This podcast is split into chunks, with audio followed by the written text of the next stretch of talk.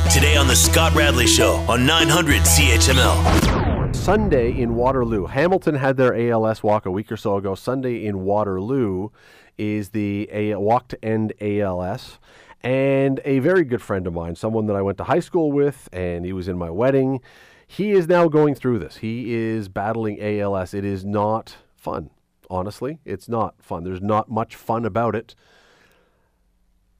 But it's an amazing story when you listen to him talk about the disease and going through it and what it takes. And yet, you know, as you'll hear in just a moment, um, he has somehow remained way, way more positive about life than I think I probably would have under the same circumstances.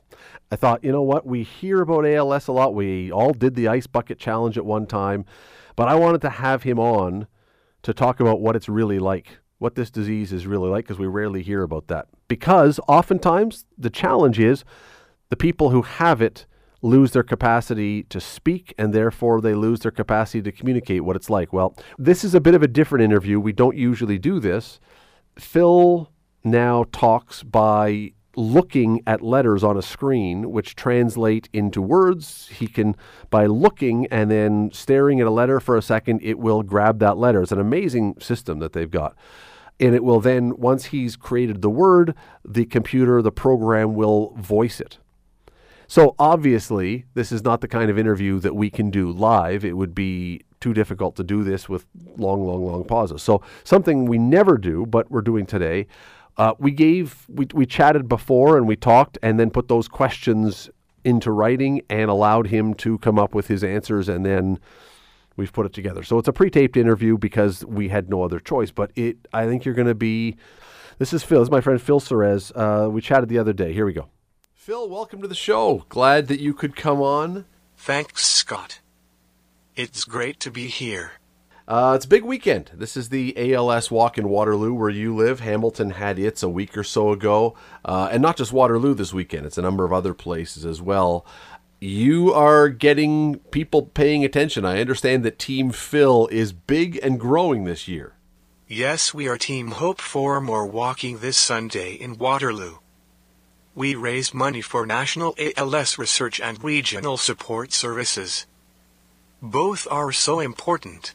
Let's talk about ALS for a minute. I didn't know hardly anything about ALS other than Lou Gehrig until you were diagnosed, and that got me looking things up. I'm betting that's the way it is with a lot of people that once someone they know has to deal with this now, they start to look it up and learn a bit about it. What did you know at the beginning? I knew the basics. I did the ice bucket challenge. I knew it was the last thing I wanted to get. The worst of the worst. The idea of losing all physical function but being totally alert was terrifying. I didn't know the life expectancy can be as short as two years. I didn't know how common it is. I am meeting too many people recently diagnosed. I didn't know that for the most part it's not a painful disease. Perhaps a silver lining to a very dark cloud. When did you know that things weren't right? What was going on, or what were the symptoms that led you to believe that there was something wrong with you? There are two types of ALS. One that begins in the limbs. The other begins in the voice and throat. My voice started to get raspy a year before my diagnosis. I thought it was midlife stress. I took a health leave to figure it out. The other early symptom is extreme emotion. I would laugh uncontrollably at not funny jokes. And cry at touching moments. That was weird. Is this an easy thing to diagnose? Were doctors able to figure it out quickly and easily because the symptoms just pointed them right in a particular direction? Looking back, I am surprised at the six months it took bouncing between doctors and specialists. ALS for some reason remains in our blind spot. Maybe because no one wants to imagine such a horrid possibility. I remember one specialist being visibly upset. But he couldn't let on. Only refer me to neurologist in London. There the tests are more specific. Particularly they look for muscle fasciculation. All my muscles had involuntary twitching, which is the major cause of weight loss. I am hypermetabolic for the first time in my life. What was it like hearing the doctor tell you that you had ALS? What what what is going through your mind or what is that day like? On the day of diagnosis you hear one phrase like crashing thunder. There is no cure. It's hard to take those words in in our day and age. I've watched enough TV that all you need to do is wave a blue light over me and I'll be fine. Right? But seriously. No surgery, no chemo, no rehab. Just wait for the disease to progress and your clock to run out. So strange. Helpless. Hopeless. That was about three years ago that you got that diagnosis. What has happened in the subsequent three years? What changes have you had in your life? What has been lost to you? Every ALS progression is totally unique. So much so that they refuse to give you any prediction for your scenario. Very frustrating. For me, my balance started to go around a year after voice deterioration. 18 months later only the highly intuitive family members could understand me, and I had to use a scooter for any distance. Two years and I can't speak at all and I'm in an expensive power chair. They won't let me call it my electric chair haha. All the while my ability to swallow and eat got progressively worse. You go from non-chewable to everything blended to now a feeding tube that takes a formula right through your belly into your stomach. Pretty depressing for the foodie I was.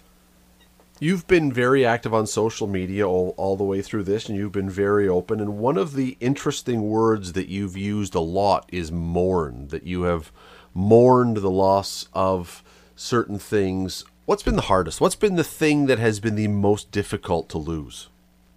The hardest thing was to lose the ability to enjoy food. Especially because so much socializing revolves around food. The most life changing was the loss of hands, it's the loss of all independence. But the soft losses which are as real. Every month there is something to mourn. A hobby. A pastime. A dream. You learn to grieve and refocus on what you have, and what new blessing this journey has brought.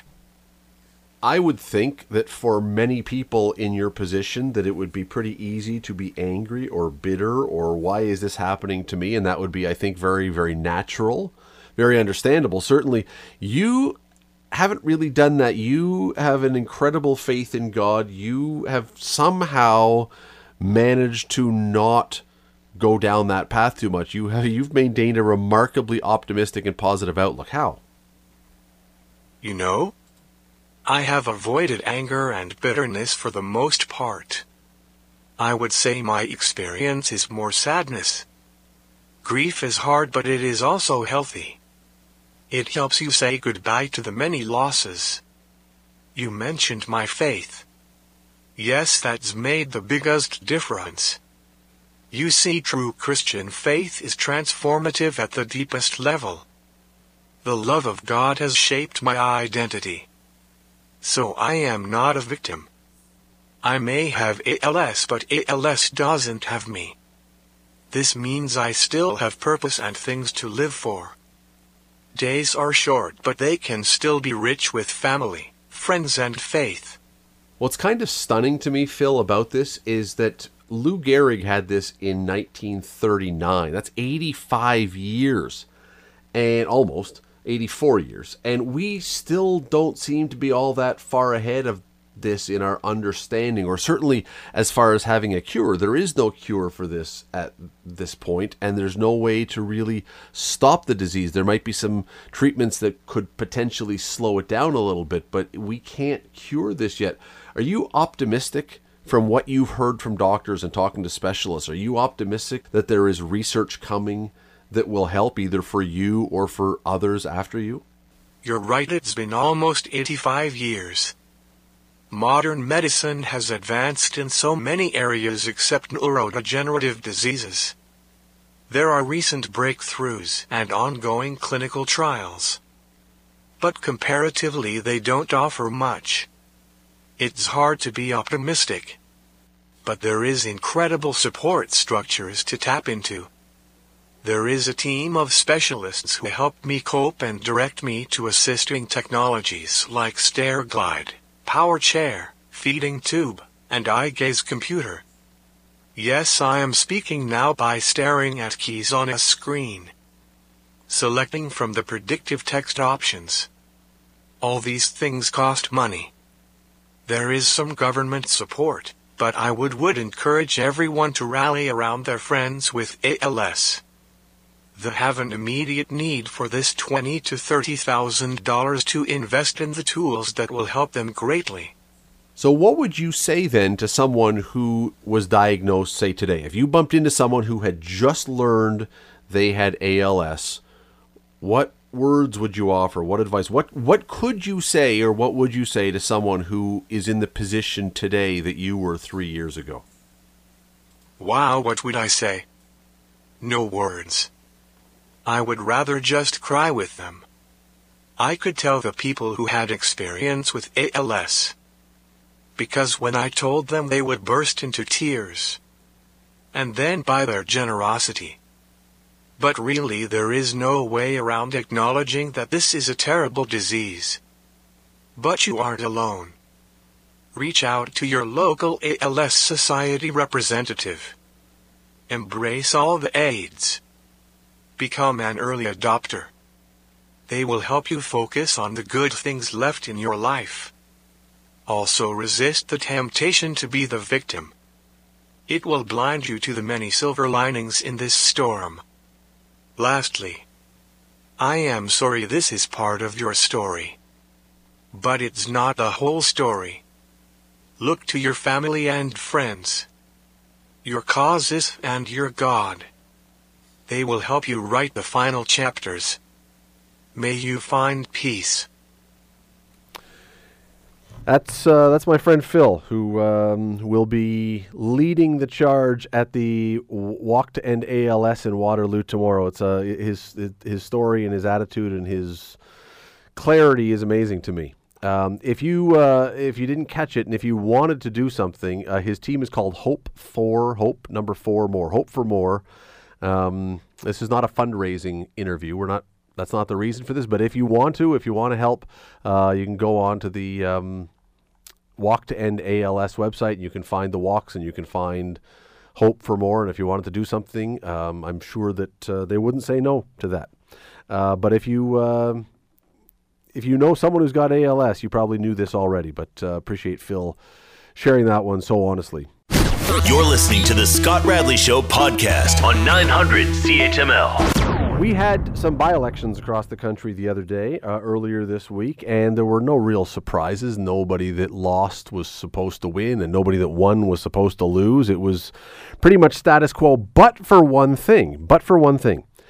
Leading up to this, a number of polls had pointed out that the Conservatives were on a roll, that Pierre Poilievre's numbers were way up, and yet in some of these ridings, they may have won, but with a smaller percentage. Is there a message in this that Pierre Poilievre and the Conservatives aren't necessarily going to like?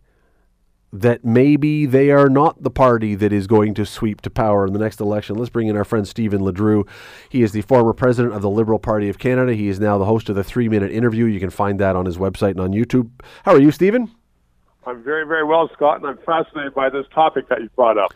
Well, it, you would have thought, I would have thought that looking at the polls that had been done in the days and weeks before, the national polls, that the conservatives were on a bit of a roll. They had momentum, and this was going to be a time afterwards that the liberals were going to be doing some navel gazing to figure out what was going on. I think the conservatives have to be worried now. I think you're absolutely right. You've highlighted a problem that I've been uh, thinking about for quite some time because many polls show that, for instance, uh, most recent one, four out of five Canadians want a new prime minister, a new federal government. They're tired of the incompetence, they're tired of the corruption, they're tired of being talked down to, and yet as you have pointed out, people aren't warming to the conservatives. Now, the traditional thought in politics is that governments defeat themselves and then the opposition will just get elected. But Canadians seem to like someone who they think is nice. And even though Trudeau um, is, um, you know, I, as I said, he's he's been a failure as a prime minister. Many many people think he's nice and uh, either charming or handsome or good hair, whatever. You know, they think he's nice, and so therefore he's electable in our strange politics in Canada. So, and a lot of people, Poilievre, think he's not nice. And uh, he may have uh, a fresh approach. He may be strong and, uh, decisive, and he doesn't want to put up with the baloney. But a lot of people say, well, I've, I've talk, spoken to women and also very many men now, too, saying, yeah, but he seems like a bit of a, you know, P-R-I-C-K, I guess. You know, they say he's, he's just not nice. And I think the Conservatives had their work cut out for him because I'm told by people who know him, he is very nice. He's charming. He's a, you know, a young father. Uh, you know, he's a great family man, and they say he's nice, but he doesn't come across that way, and that's a problem for the Conservatives. They've got to, they've got to really work on this. Send him to charm school. Send him out with a lot of women all the time around him. And he's got a new team because otherwise, they are for the third time in a row in danger of blowing uh, what should be um, uh, you know slam dunk for them. The the the challenge of this, I would think, for him and for that party is that philosophically there is a deep, deep, deep belief that the country is headed in the wrong direction. That so many things are being done wrong. That you almost have to be like the stern parent that draws attention to this rather than the nice parent who everybody likes but doesn't really fix anything. And yet, if you play the role of the stern parent saying, Look, we're going bankrupt, we're spending too much, we're doing this, we're doing that, you're right. Then you don't seem likable and electable. How do you find the balance in that? Well, that's the uh, difficulty. It's one of those bizarre things of uh, democracy, and you put your uh, you put your finger on it, Scott. That you can't get elected by preaching for tough medicine uh, by preaching that we're going to have to go through uh, difficult times in order to get back on track. People won't vote for that. People voted for Trudeau in 2015 because he said, I'm going to give you everything under the sun. And I'm going to just give you checks as he's been doing ever since. Yeah, they like that. And so you have to, for the Tories right now, I think they have to moderate their message they have to say that we aren't going to be giving $260 million contracts to the Prime Minister's friends. We aren't going to be um, blowing the budget. We are going to respect uh, you know, dollars and cents and understand that we can't saddle the next two or three generations with huge debt. But we're going to do it in a, how can I put this? In a more gentle and a nicer way. And they have to say that, I think, in order to get elected and then, as you have seen, as your listeners have seen so often in Canada and the United States and Britain, other democracies, that you know you get in there and you have to uh, then toe the line, um, but you but, can't toe that line before you get in. But isn't or else you're not going to get in? Isn't what you just described exactly what Erin O'Toole tried to do in the last election by moderating and pulling back and not looking scary and not looking all that conservative and being nicer? And it didn't work for him. So, uh, I mean, it, it seems like if you go nice, you look like you're not standing for anything, and if you go mean, you're not really nice, and so we don't like you. I, I, I, th- I mean, the seems to me the real problem here is they haven't yet in all the, the, the shots and all the positions, they haven't found the thing that people are really willing to trust them with. Seems like if they could find the thing that angered people enough and build the, the thing around that. But right now, it looks like they're sort of just shooting at everything and nothing's sticking. I think you're absolutely right. I think, though, that it's the subtlety of the messaging that has to come through. With Erin O'Toole, a fine man, and of course, we'll all remember he got more votes in Canada than uh, Justin Trudeau did. But I mean, he looked like a flip flopper. He, he said one thing at the start of the campaign, and then three weeks into the campaign, he said a different 180 degrees. And people said, well, clearly he doesn't know what the heck he's talking about or he's got no conviction. So you have to, you can't abandon your conviction. Um, but, and Brian Mulroney was, a, was, was the master of this in 1984 when he became prime minister. The West and a lot of Canada just did not like uh, Justin Trudeau's dad. He couldn't win as dog catcher in Kerrobert, Saskatchewan. They Hmm. just hated the Liberals. And it didn't matter that John Turner was fabulous. They just wanted to bounce those Liberals out. And Mulroney, he said, okay, I, all these Tories in the West are going to vote for me no matter what. So I'm going to go a little bit to the left softly, gently, and portray myself as a little bit less than some real hard acre conservative. And he got that middle Canadian vote that was fed up with uh, Pierre Elliott Trudeau and wanted a nice landing. And he gave them that nice landing. And he like he threaded that needle perfectly. Later on, of course, he paid the price because uh, you know Preston Manning and the Reform Party took the uh, the common sense, the right wing, and uh, and left the conservatives. But for the moment, Mulroney did that. I think that a lot of conservative conservative uh, listeners are going to be saying, "Wow, that's wrong, Lindrum," but he, they have to move a little bit towards the softer, gentler, kinder side, and say, "Yeah, we're going to fix this problem, but we aren't going to put be putting single moms out on the street. We aren't going to be cutting health care.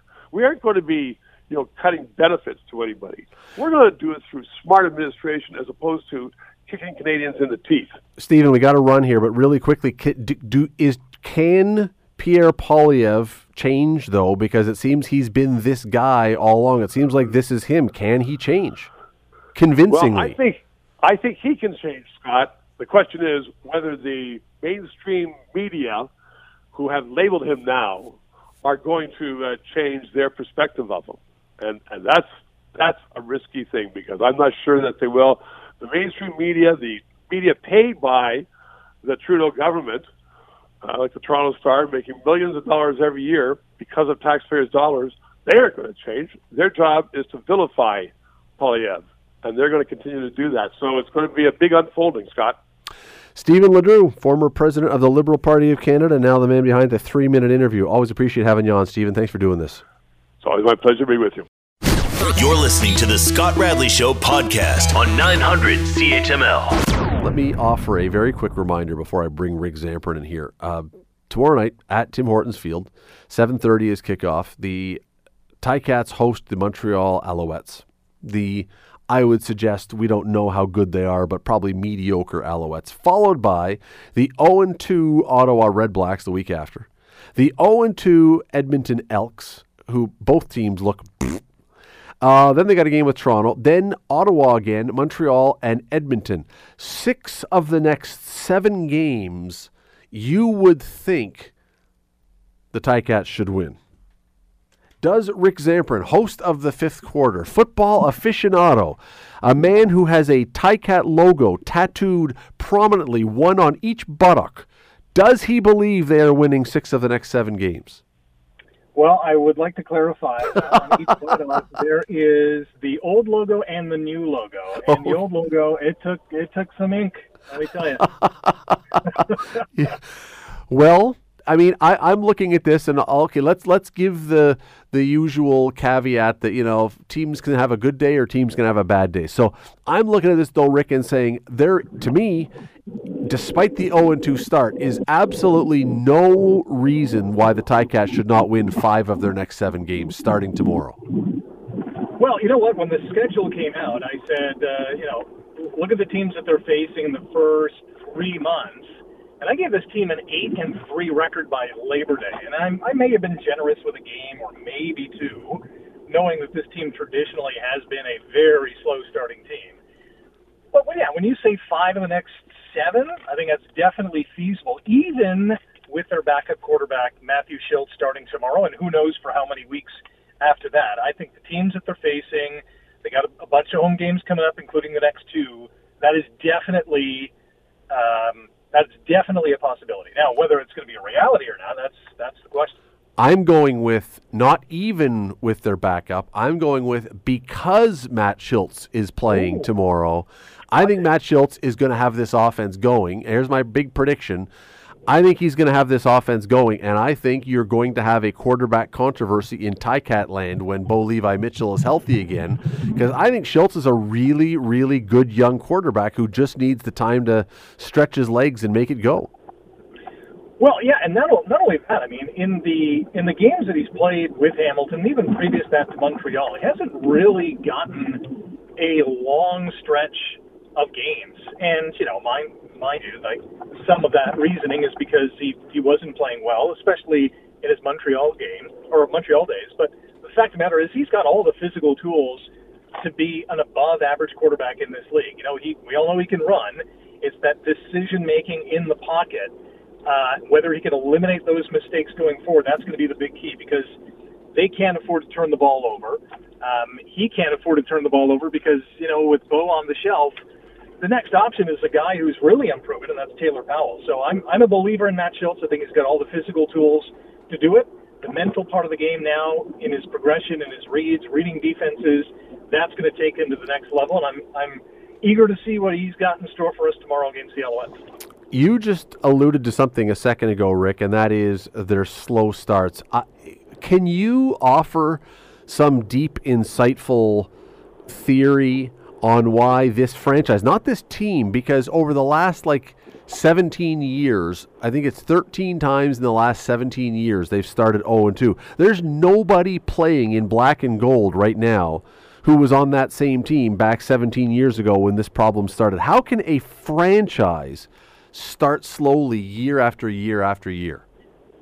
I've thought about this long and hard over the years, and the only thing I can think about is it's got something to do with the summer solstice. the way the Earth and the Sun are aligned, the Tiger Cats just cannot win at this time of the year. I don't know what it. I mean, it is. You look at every team in the CFL, and no one even comes close to the record you just described, or you know, losing 16 of their 18 season opening games over the last nearly two decades. It's mind-boggling.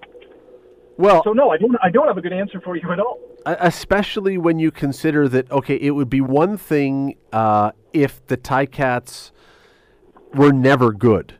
I mean, okay, so they start 0 and 2, but every year they are like they're the Detroit Lions, and so like every year they just stink. So okay, but how many times in those 17 years have they been to the Grey Cup, even if they haven't won it? Five, six, seven? I mean, they have had, and they've been close. Other times they've had good seasons. This is not a team that has been El Stinko all the time. They have good teams. They just can't win to start. It is, yeah, it is. You know, it's a mystery because you know last year they were 0 and 4. They made the playoffs. You know, remember that year they started 0 and 8.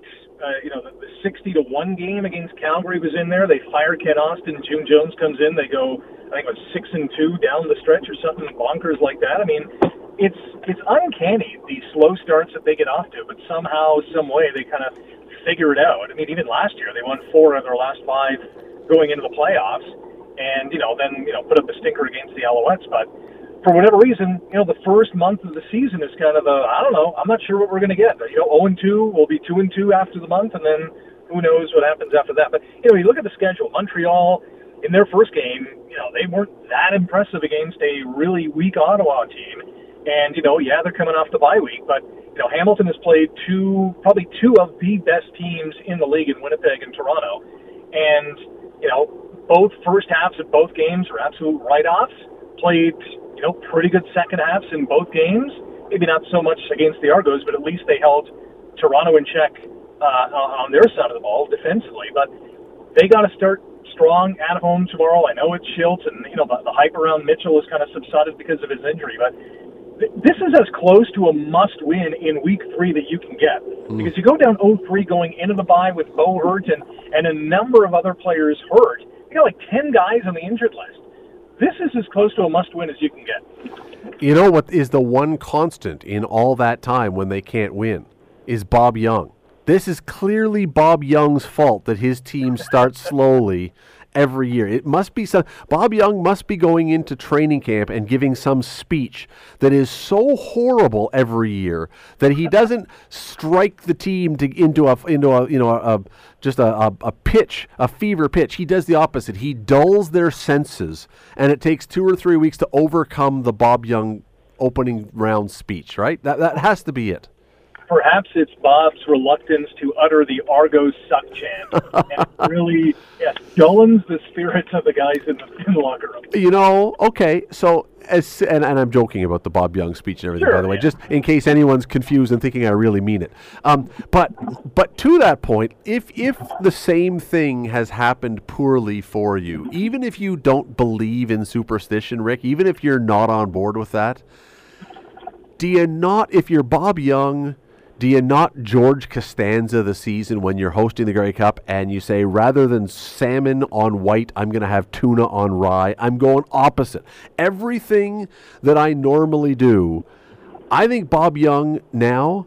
It's at the point this team needs to change something. This franchise needs a, a, a, a break. Bob Young should lead the Argo suck chant in the stands with a megaphone.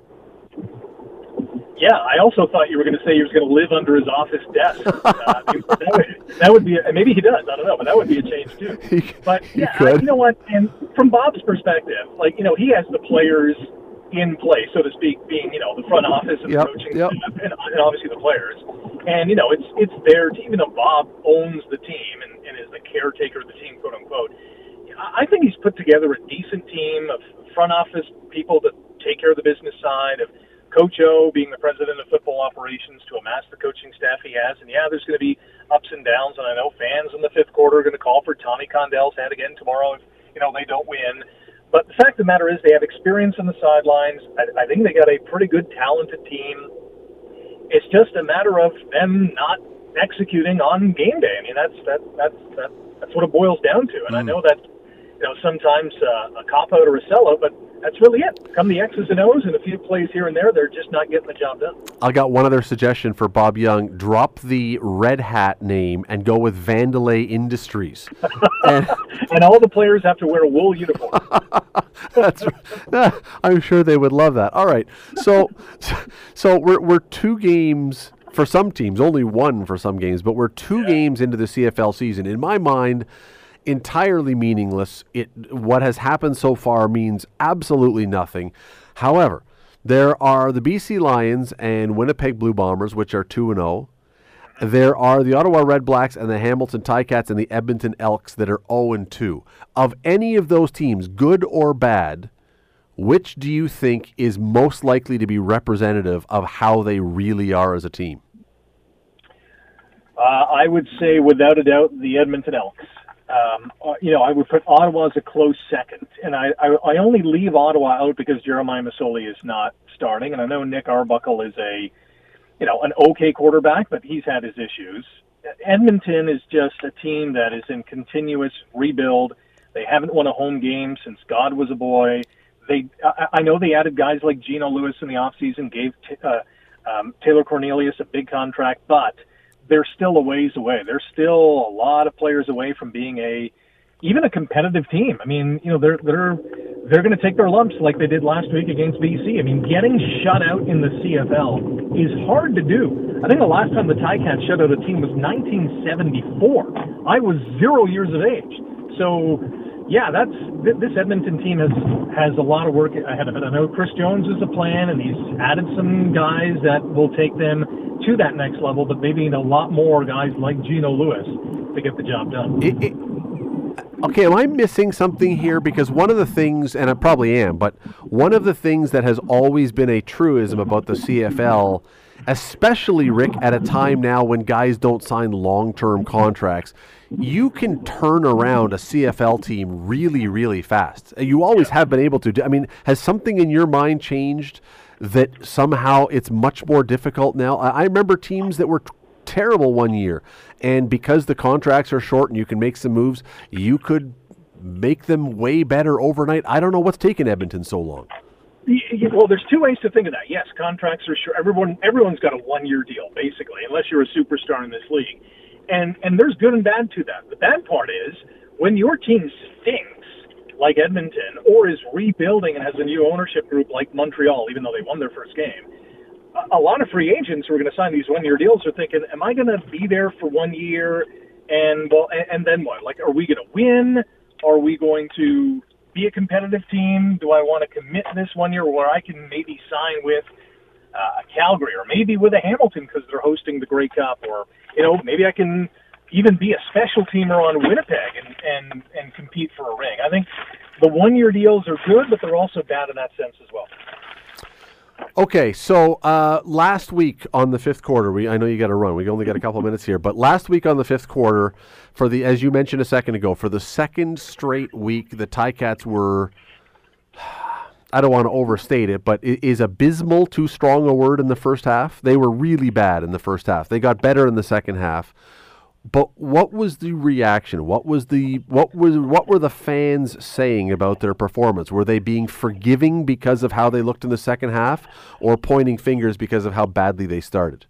I I think in week one it was man we stunk in the first half, but we played extra you know extra good in the second half. We you know we rallied. We showed that we could compete with the likes of Winnipeg. Game number two against Toronto, much different story. You know it's it's the arch rivals Again, they stunk in the first half. They were, you know, average at best in the second half, especially offensively. Even with Matt Shiltz coming in, I know they got the touchdown, and I know they moved the ball a little bit better than they did in the first half, but just not good enough. And I know it's a road game, and I know it's back to back against two really good teams, but the day, fans want to see winning football, and they haven't seen it so far this season. You know, save for the preseason game, which really doesn't matter um, I think the first half woes have to be corrected tomorrow. And, and last year was kind of the opposite. They were a great first half team and really pooped the bed in the second half, time after time after time. Um, you know, after so many games, you were expecting, you were just expecting it. You know, yeah, they played a great first half.